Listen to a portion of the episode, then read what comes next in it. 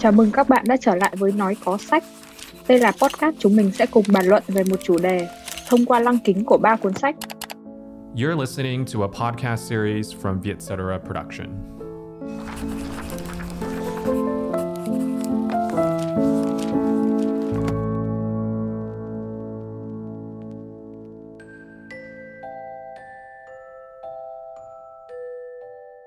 Tôi luôn phải tự trẻ con hóa để tiếp tục sáng tác cho trẻ thơ. Tôi thường chú ý và tin vào những điều tốt đẹp, điều thiện ở con người. Tôi quý sự trung thực và lòng nhân hậu, nhất là sự trung thực và lòng nhân hậu trong mỗi sáng tác dành cho trẻ thơ. Nếu anh nhớ không nhầm thì đây là câu nói của nhà văn Vũ Tú Nam và điều này khiến anh liên tưởng đến cuốn sách anh đã đọc từ xưa và cực kỳ ấn tượng là Cuộc phiêu lưu của Văn Ngan Tướng Công. Cũng khá lâu rồi nhưng mà những cái chi tiết, câu chuyện ẩn dụ thì khiến cho anh cứ nhớ mãi. Chào mừng các bạn trở lại với Nào Có Sách. Đây là podcast chúng mình sẽ cùng bàn luận về một chủ đề thông qua lăng kính của ba cuốn sách. Mình là Thư và host của mình hôm nay là anh Trung. Hai chúng mình đều là editor tại Vietcetera. Thì như lời trích đầu, hẳn các bạn đã đoán ra phần nào chủ đề của tập podcast ngày hôm nay. Đó chính là những cuốn sách viết cho thiếu nhi. Cả hai chúng mình thì đều rất hào hức với chủ đề này. Tuy vậy thì chính cả hai cũng rất là loay hoay trong cái quá trình lựa chọn những tựa sách bởi vì là ai cũng có những cái tác giả và những cuốn sách thiếu nhi, hấp dẫn của riêng mình nhưng cuối cùng thì mình và anh Trung đã đi đến quyết định là lựa chọn ba cuốn sách thiếu nhi, đến từ ba tác giả và ba đất nước khác nhau. Cuốn đầu tiên là Hoàng tử bé của Sang Exupéry. Cuốn thứ hai là Vừa nhắm mắt, vừa mở cửa sổ của tác giả Nguyễn Ngọc Thuần. Và cuối cùng là Cây cam ngọt của tôi, của Jose Van Scott Ờ, không biết Thư như thế nào nhưng mà đối với anh thì khi nghĩ về tuổi thơ anh hay nhớ đến những cái buổi trưa trốn ngủ đi chơi này hay là những cái vào mùa hè thì đi bắt ve sầu hay là thả diều bên những triền sông. Đối với anh thì tuổi thơ của mình khá là hồn nhiên và dễ chịu nhưng liệu rằng thì tuổi ấu thơ có đơn thuần là những hồn nhiên trong trào hay không? Bởi những cái câu chuyện mà chúng ta có thể đọc ở trong những cuốn sách có những câu chuyện đầy khó khăn và thử thách cũng có nhiều hoàn cảnh mà khiến chúng ta phải rơi nước mắt. Bây giờ mời tính giả của nào có sách chuẩn bị một ly nước mắt để cùng mình và Thư thực hiện một cái hành trình về ấu thơ thông qua tập podcast lần này.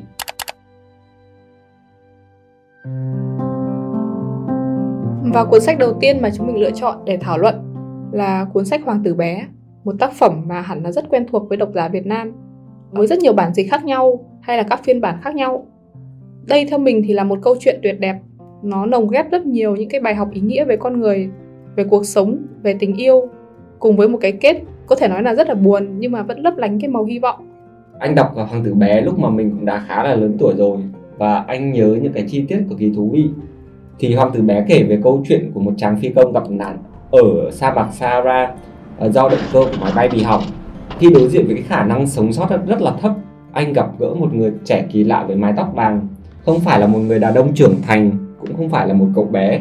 Chàng phi công gọi đó là hoàng tử bé theo anh thường thấy thì trẻ con thích hoàng tử bé vì cuốn sách ngắn, câu chữ đơn giản, lại có nhiều hình vẽ minh họa rất là đẹp. Người lớn cũng thích hoàng tử bé vì cuốn sách khiến họ nhận ra nhiều bài học vốn giản dị nhưng hay bị lãng quên. Mà trong số người lớn ấy là có nhiều cách nghĩ khác nhau, góc nhìn khác nhau. Có người rút ra được bài học về nghệ thuật sống, có người ngẫm ra được các cái triết lý kinh doanh, lại có những suy nghĩ vô cùng vô thường của vạn vật, là có người lý giải về bản chất con người và những sa ngã đầy những tâm tình. Đúng đấy anh trung ạ. Anh có để ý là ở mỗi cái hành tinh trong cuốn sách mà hoàng tử bé ghé qua ấy, thì đều tượng trưng cho một kiểu người. Và cậu thì luôn chán ngán tất thảy những cái kẻ đó. Bởi vì là không ai nhận ra được rằng là hạnh phúc ấy, thì đôi khi phải cho đi chứ không phải để giữ lại.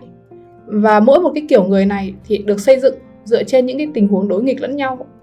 Thế cho nên là khi mà đọc á, thì độc giả phải nhìn nhận lại cuộc sống này có vẻ sai trái và luôn luôn cần được chỉnh sửa lại ví dụ như là một ông vua không có thần dân này, hay là một ông hậm hĩnh thích được hoan hô, rồi có cả một ông nát rượu, uống chỉ để quên đi nỗi xấu hổ vì uống. Hay là một ông nhà buôn mở một cái tài khoản sở hữu các vì sao ở ngân hàng, xong rồi lại còn có cả một cái nhà địa lý mà không bao giờ bước chân ra ngoài để khám phá thế giới. Thì em thấy tất cả đấy đều là những cái ẩn dụ về con người trong một thế giới mà lộn xộn và hỗn mang ngày nay. Ngoài ra thì Sang Exupery không viết cuốn sách này để dành cho trẻ em tất cả những cái bài học ý nghĩa đấy thì em nghĩ nó dành cho người lớn. Bởi vì là không có một chương sách nào mà không lồng những cái bài học trong đấy. Đấy là những cái bài học mà được kể qua cái câu chuyện mang sắc màu cổ tích. Với những từ ngữ mà em thấy nó không hề đau to búa lớn mà ngược lại rất là dung dị, hiền hòa và dễ dàng đi sâu vào trong lòng độc giả. Thực ra thì là anh rất là đồng ý với Thư ở quan điểm này.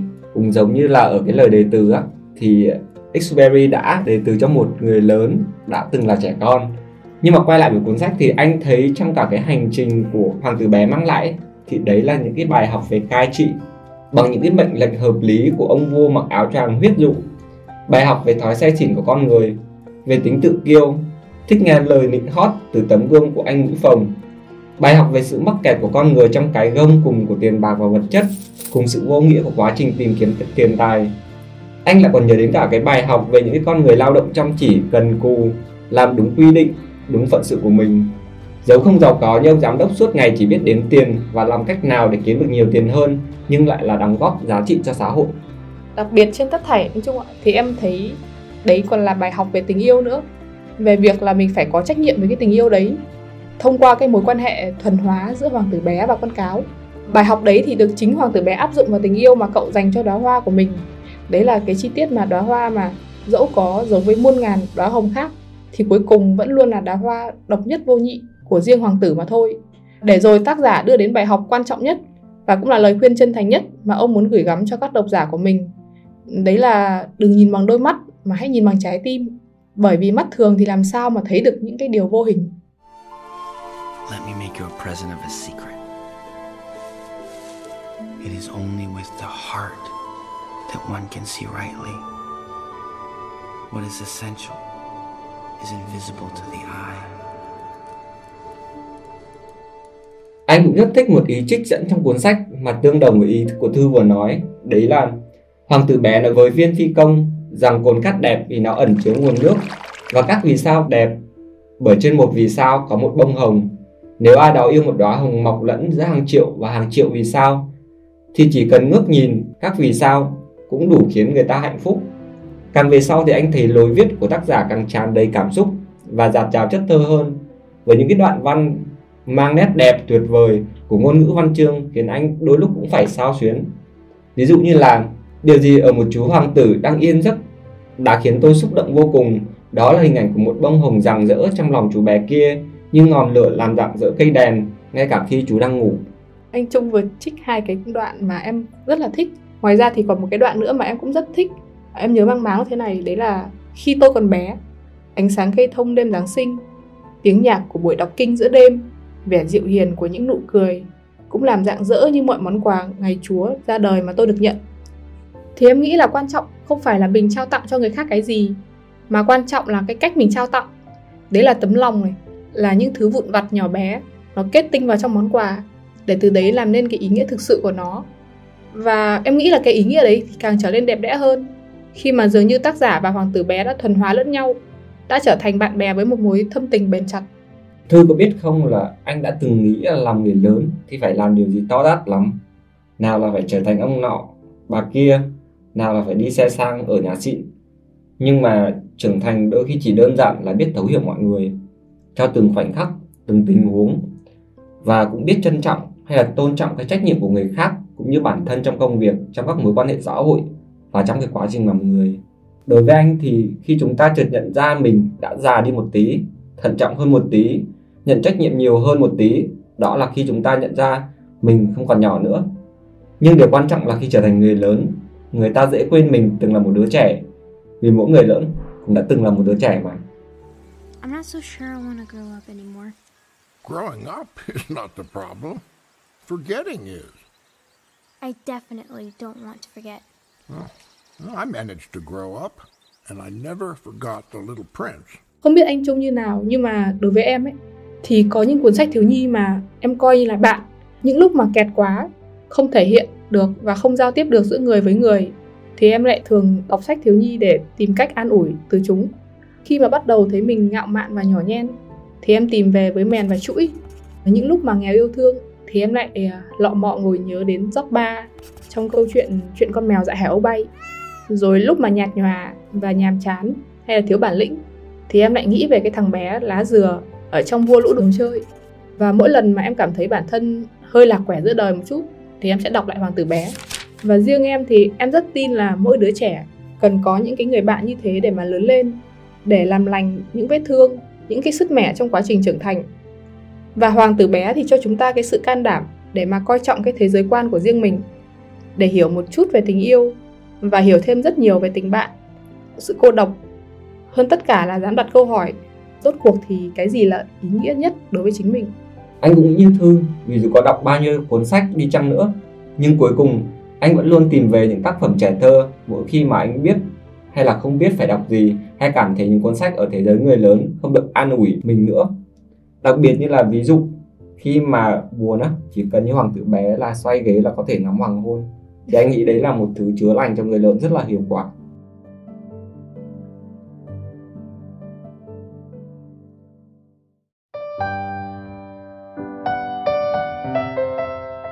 chúng mình hãy cùng bước sang cuốn sách thứ hai, đấy là vừa nhắm mắt, vừa mở cửa sổ của nhà văn Nguyễn Ngọc Thuần. Đây là một cuốn sách mà mình nghĩ nó giống như cái phiên bản tiếng Việt của Hoàng tử bé. Đấy là một cuốn sách nó bé bé xinh xinh, giống như vẻ ngoài của mình. Và những cái câu chuyện được xoay xung quanh cái cậu bé nhân vật chính. Cậu bé tôi ấy, thì cũng nhỏ xinh không kém. Và khi mà đọc cuốn sách này thì khiến em không khỏi hoài niệm về tuổi thơ của mình anh Trung ạ. Bởi vì là đấy là khi mà chúng ta được mọi người yêu thương và chúng ta không hề ngại ngùng thể hiện tình thương mà mọi người đối với ta cũng như vậy. Đối với anh thì là văn học thiếu nhi của Việt Nam cũng có rất là nhiều tác phẩm hay nhưng mà anh cứ luôn nhớ mãi về cuốn sách của Nguyễn Ngọc Thuần vừa nhắm mắt vừa mở cửa sổ thì anh thấy quả thực là qua từng câu chữ của cuốn sách này thì cái sự ngây thơ thân thương và quen thuộc ấy, nó đều hằn lên. Nó làm cho tuổi thơ của anh trở nên êm đềm và không chút gượng gạo nào hết. Có lẽ thì Nguyễn Ngọc Thuần đã có tài năng ẩn giấu những cái triết lý vào những cái dòng văn một cách vô cùng linh hoạt và dễ chịu. Ví dụ như là những cái đoạn trích rất nổi tiếng như thế này. Bố tôi vẫn nói khi một người thương yêu của ta ra đi cũng giống như chúng ta cắt lìa từng khoảng trời trong trái tim mình. Đó là một khoảng trời rất rộng mà ta hít thở từng ngày, hoặc là như một đoạn này. Tôi nhớ lời bố nói, khi nhìn theo bóng một con người mà ta không quên được, ta sẽ thấy nỗi nhớ của mình. Đúng rồi, bởi vì là em cũng rất là thích cái giọng văn của bác Nguyễn Ngọc Thuần. Ờ, so sánh một chút thì nếu mà nhà văn Nguyễn Nhật Ánh có giọng văn hài hước, pha trò không thể cưỡng nổi với những cái đoạn miêu tả vừa thơ vừa đẹp, đấy là cái đẹp của những cái bông hoa ấy. thì ở Nguyễn Ngọc Thuần đấy là văn phong của trái cây nó giống như cái thứ quả chín trong vườn còn động sương đêm tự nhiên và rất là trong trẻo. Nếu mà mọi người đọc cả cuốn sách ấy mọi người sẽ thấy là bác kể với giọng rất là thủ thỉ và tự nhiên. À, những cái câu chuyện ấu thơ của bác làm chúng ta cảm giác như đang sống lại từ những ngày thơ bé từ trải nghiệm cho đến hành động.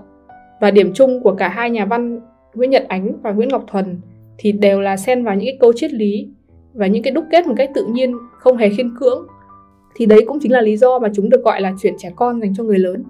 À, có cái chi tiết này anh nghĩ rất là hay đấy là cái lỗi kể chuyện của Nguyễn Ngọc Thuấn đó. nó rất là lãng mạn. Mà ông không cần phải dùng những cái từ kiểu hoa mỹ hoa lá cành. Với anh thì Nguyễn Ngọc Thuần nói chuyện rất là cảm động mà không cần phải dùng những cái từ ngữ kiểu chia sẻ hay là thương cảm. Mà theo anh nghĩ thì đấy gọi là một cái biện pháp gợi ở trong nghệ văn chương dành cho lứa tuổi thiếu nhi. Nguyễn Ngọc Thuần chỉ kể chỉ tả và cảm nhận được hoàn toàn về người đọc mỗi người có một cái cảm nhận khác nhau có thể là mơ hồ không cụ thể nhưng cũng có thể là cảm xúc cho riêng mình thuộc về mình. Có rất nhiều từ ngữ đơn giản từ ngữ Ngọc Thuần sử dụng hoàn toàn tự nhiên nhưng mà đạt hiệu quả rất là cao. Như là bản thân anh thấy thì đã, đã từng ám ảnh với những từ như là cười cười này trong một cái phần của cuốn sách. Sức ảnh hưởng của nó quá lớn đối với riêng anh. Bây giờ chỉ cần nhắc đến thì anh đã hình dung ngay ra được cái khuôn mặt ẩn ý đầy thú vị ấy. Em còn thấy thêm một đặc điểm nữa đấy là những cái câu văn của Nguyễn Ngọc Thuần nó rất là ngắn gọn này. Ngắn gọn một cách tự nhiên đến đáng yêu, chấm phẩy, rõ ràng, rành mạch và không hề bỏ lửng câu viết. Cảm giác bác viết như là một học sinh cấp 1 thế nên là bọn trẻ con hay là những người lớn đã từng là đứa trẻ, đọc sẽ thấy kiểu như là ngày xưa mình đang viết tập làm văn. Rồi thì rất nhiều những cái câu cực kỳ đơn giản, hay là đôi khi chỉ là một chuỗi các câu kể và tả, rồi đối thoại ngắn như thế nó góp phần làm lên cái hiệu quả tự nhiên của cuốn sách. Ờ, như một cái bài văn của cậu học sinh cấp 1 đang kể câu chuyện hàng ngày vậy. Rồi nhiều lúc em nghĩ thì cái cậu bé trong cái tác phẩm đấy ấy, kiểu gì thì kiểu ngoài đời cũng dễ bị gọi là cụ non hoặc là một cái nhà văn hiền triết gì đấy khi mà lớn lên. Bởi vì những cái thứ cậu ta nghĩ ra thì toàn ở dạng kiểu nó như là túi khôn mà bọn con nít phải nhặt nhạnh lâu lắm mới có thể. Cho đến khi mà mình trưởng thành mình mới vỡ lẽ ra và hiểu được phần nào. Nhưng mà cuối cùng thì em vẫn nghĩ là có lẽ là nhờ cuộc sống bình yên và trong trẻo ấy, nơi mà mọi người yêu thương nhau, sống hồn hậu và vị tha mới có thể nuôi dưỡng cho cậu bé một cái tấm lòng hồn hậu và đáng yêu đến thế. Anh cũng có cảm nhận giống như là Thư vậy. Thì với anh vừa nhắm mắt vừa mở cửa sổ nó giống như là một cái cây kem chanh với giá chỉ 500 đồng nhưng mà nó rất là đặc biệt và ý nghĩa. Cái cảm giác mà mát lạnh này, sảng khoái này, hồn nhiên nhưng không kém phần ngọt ngào của cuốn sách ấy, khiến cho mình cứ nhớ mãi. Nó không chỉ mở ra cho chúng ta khám phá về thế giới hồn nhiên của con trẻ, mà hơn hết, nó còn dạy cho chúng ta cách yêu thương những người xung quanh, bắt nguồn từ trái tim và đôi mắt đang nhắm.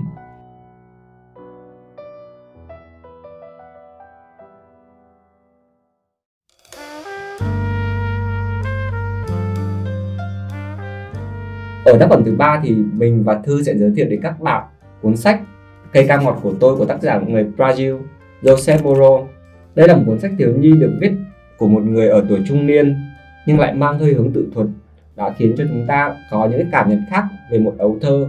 Có vẻ như là không êm đềm hơn, nhưng mà nó vẫn rất ấm áp. Anh Trung đang nhắc đến cuốn sách cây cam ngọt của tôi. Đây chắc là cuốn sách thiếu nhi gần nhất mà em được đọc.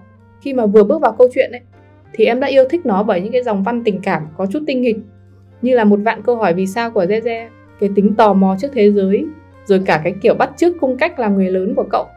Em thấy nó đều đáng yêu và chiều mến đến lạ. À, nhưng mà càng đi sau về cuốn sách thì cây cam ngọt bắt đầu có những cái vị đắng và vị chua chát riêng. À, với cái lối kể chuyện đầy khoan dung thì Mauro đã dẫn dắt anh men theo cái, cái chiều không gian để quay ngược tuổi thơ về cái nghèo cái khổ. Bên cạnh đó thì cũng có những cái bất hạnh không phải đến từ cái ác mà đến từ một hoàn cảnh sống của nghèo đói bổ vây. Nhưng mà rõ ràng ấy ngay từ khi bắt đầu câu chuyện thì em thấy chúng mình đã được dự báo về điều đấy rồi mà ừ, đấy là cái câu mà đôi đôi khi vào giáng sinh đứa con của quỷ ra đời em thấy rất là đau lòng khi mà một đứa bé mới chỉ 4 đến 5 tuổi thôi mà đã có suy nghĩ như vậy thế nên là người ta mới nói là những cái đứa trẻ hiểu chuyện ấy thì luôn khiến người ta vừa cảm động vừa đau lòng Nessa noite não houve abraços, não houve sorrisos. Foi uma ceia de silêncio e tristezas. Logo depois mamãe foi pro quarto. Garanto que ela estava chorando escondido, enquanto lá fora os foguetes clareavam o céu para Deus espiar a alegria dos outros. Nhưng mà rõ ràng thì Thư cũng sẽ đồng ý với anh một điều rằng là tác giả đã sử dụng một cái giọng văn rất là ấm áp và chiều mến để kể lại câu chuyện này. Và khi mà mình dõi theo hành trình của Zeze đến cuối thì dù khi đã lớn khôn thì Zeze vẫn luôn giữ lại những cái kỷ niệm ấu thơ đầy ấm áp. Đối với anh thì cây cam ngọt sau một khoảng sân nhà là hình tượng đẹp nhất của câu chuyện này. Nó là người bạn của Ze Ze, là nơi để cậu bé chút bầu tâm sự cũng là nơi để cậu nương tựa khi cần được trò chuyện. Cây cam biết nói và Ze Ze đã bộc bạch mọi chuyện trên đời với cây cam. Nhưng đau lòng cũng là ở chỗ đó rằng một cây cam là để bầu bạn trong khi thế giới xung quanh cậu những người thân những người cùng lớn lên thì cậu đã chẳng thể chia sẻ được em thì em nghĩ là Ze Ze không nghĩ là sẽ giết họ bằng súng mà cậu bé nghĩ là sẽ giết họ bằng trái tim mình vì khi mà không thể yêu người nào nữa rồi đến một ngày họ sẽ chết vì không được yêu thương Em không biết là tại sao một cái chú bé tinh nghịch, lương thiện và đáng yêu lại có những cái suy nghĩ tiêu cực đến đau lòng như vậy. Không biết là anh Trung đã đọc cái tác phẩm 7 năm bóng tối của nhà văn Giang Giao Giang chưa? Thì em thấy là những cái đứa trẻ trong câu chuyện đấy cũng có ý nghĩ tương tự với xe xe rằng là cậu bé đấy tự thú. Không ai khác, tôi đã giết chết bố mình. Bởi vì cậu phải quên đi cái quá khứ, có một người bố đã làm việc ác. Thì chính cái việc mà từ chối và lãng quên khiến cho cậu bé nghĩ rằng mình đã giết cha mình. Cái điều mà khiến anh thích nhất ở cái cuốn sách cây cam ngọc của tôi ấy, thì chính là việc Mauro rất là tinh tế trong việc đặt một tiếng chuông cảnh tỉnh đối với người lớn. Cuốn sách thì không có một bài nhắc nhở nào, nhưng mà cứ đọc thì chúng ta sẽ thấy rằng tuy nhỏ tuổi nhưng các em luôn có những cái tâm hồn rất là nhạy cảm. Đòn roi thì chưa bao giờ là cách giao tiếp hiệu quả với những đứa trẻ tuổi nghiệp ấy cả.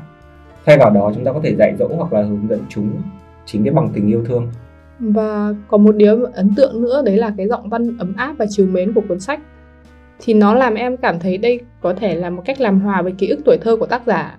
Như anh Trung cũng biết thì nó là một cuốn bán tự truyện của tác giả và có lẽ là sau gần 50 năm khi nhớ lại tuổi thơ đã trải qua thì chính tác giả cũng đã nhìn thấy được cái vẻ đẹp, sự trong trẻo và xem nó như là một cái ký ức đã phải trải qua mà thôi.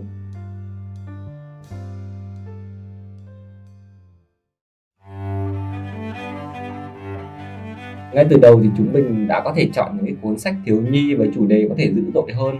Như là ví dụ đứa trẻ mang pyjama sọc của nhà văn người Ireland John Bonney, theo cách nhìn ngây thơ nhưng đã bị chiến tranh và trại tập trung tàn phá, hay là những cái câu chuyện trẻ thơ dữ dội khác. Nhưng mà cuối cùng thì chúng mình vẫn chọn ba cuốn sách kể trên vì nó mang đến một cái podcast nó có vẻ hồn nhiên và trong trẻo để chúng mình được tạm quên đi cái vai trò người lớn của mình và đồng thời thì là được một lúc để trở về với tuổi thơ thay cho lời kết thì chúng mình muốn mượn hai câu hát của cố nhạc sĩ Trịnh Công Sơn. Vì có chúng em nên đời sống mãi không già. Vì có chúng em nên mặt đất luôn nở hoa.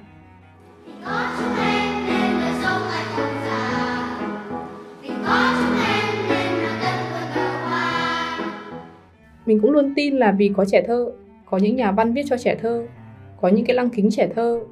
Nên là đời sống thì luôn trẻ ra và thế giới này thì thêm niềm vui chúng ta biết xóa đi những cái lo âu dài và cuối cùng thì cũng là để chúng ta biết tin vào muôn cái sự tốt lành trong cuộc đời này chúng mình cũng hy vọng là sẽ có dịp được trở lại với chủ đề văn học thiếu nhi một lần nữa để nói cho trọn vẹn chủ đề này với những cái tác phẩm như là ra vườn nhặt nắng gió qua dạng liễu hay là những tấm lòng cao cả Cảm ơn mọi người đã lắng nghe tập podcast lần này. Nếu có ý kiến hoặc gợi ý chủ đề cho tụi mình, nhớ email về Vietcetera. Hẹn gặp lại các bạn ở tập podcast nào có sách lần sau. Podcast nói có sách được thu âm tại Vietcetera Audio Room, chịu trách nhiệm sản xuất bởi Giang Trần và Nhân Trương. Nội dung bởi Thư Vũ, Chu Ngờ. Bên cạnh nói có sách, hãy đón nghe những podcast khác của Vietcetera như Cởi Mở, Have a Sip, Gen Di Truyền, Backseat, The Money Date.